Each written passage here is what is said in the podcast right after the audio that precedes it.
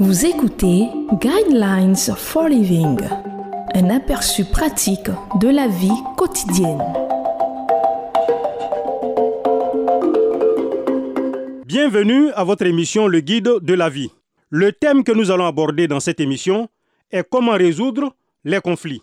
Frères et sœurs, si un homme vient être surpris en faute, vous qui êtes spirituel, redressez-le dans un esprit de douceur. Veille sur toi-même, de peur que toi aussi, tu ne sois tenté.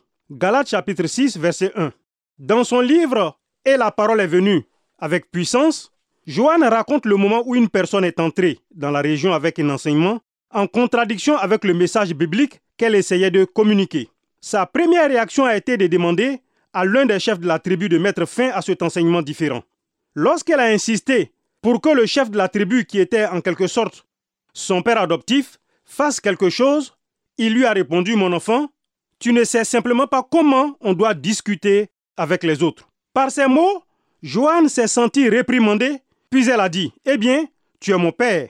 Je suppose que ce serait bien que tu m'apprennes. Alors le vieil homme s'est assis avec elle et lui expliqua comment gérer les conflits. Tout d'abord, dit-il, tu dois écouter. Puis il dit, accompagne-le le long de son chemin et encourage-le chaque fois que tu le peux en lui montrant que tu le comprends. Puis, lorsqu'il ne se sentira plus menacé et qu'il réalisera que tu comprends ce qu'il essaye de t'expliquer, prends-le par la main et aide-le à aller là où tu veux qu'il aille. Et ces paroles instructives venaient d'un homme qui n'avait pas le diplôme universitaire en psychologie. En fait, il n'était jamais allé à l'école. Cet homme, considéré par beaucoup comme quelqu'un de primitif, ne pouvait pas réaliser qu'il paraphrasait ce que Thomas d'Aquin avait écrit des siècles auparavant. Thomas d'Aquin, qui en savait plus que tous ceux qui étaient avant lui sur le fait de persuader quelqu'un a écrit, lorsque vous voulez convertir quelqu'un à votre point de vue, vous allez vers lui pour vous mettre à sa portée, vous le prenez par la main dans vos pensées et vous le guidez. Vous ne vous tenez pas de l'autre côté de la pièce et lui criez dessus. Vous ne l'insultez pas. Vous ne lui ordonnez pas de venir là où vous êtes. Vous commencez là où il est et vous avancez petit à petit à partir de cette position. C'est le seul moyen pour qu'il vous écoute. Analysons ce que le chef des Balangao a dit. Pour résoudre un conflit, écoutez d'abord ce que dit réellement la personne avec qui vous avez un désaccord. Ne jugez pas la personne avant d'avoir vraiment compris. Peut-être que votre conflit est une question de termes, non de substance. Ensuite, deuxième étape, essayez de rencontrer la personne sur un terrain d'entente. Qu'avez-vous en commun? Quels sont les domaines pour lesquels vous êtes d'accord? Commencez à partir de là. Ensuite, si possible, gagnez la confiance de la personne avec laquelle vous êtes en conflit.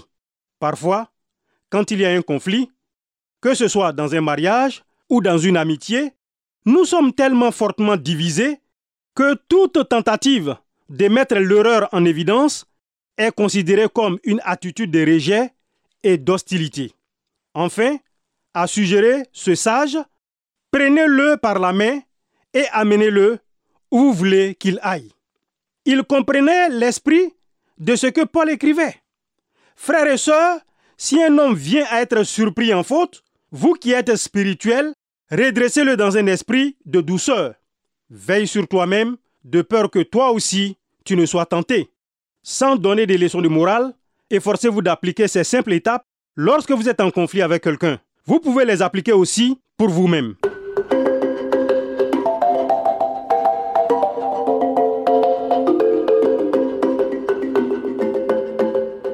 Vous venez de suivre Guidelines for Living.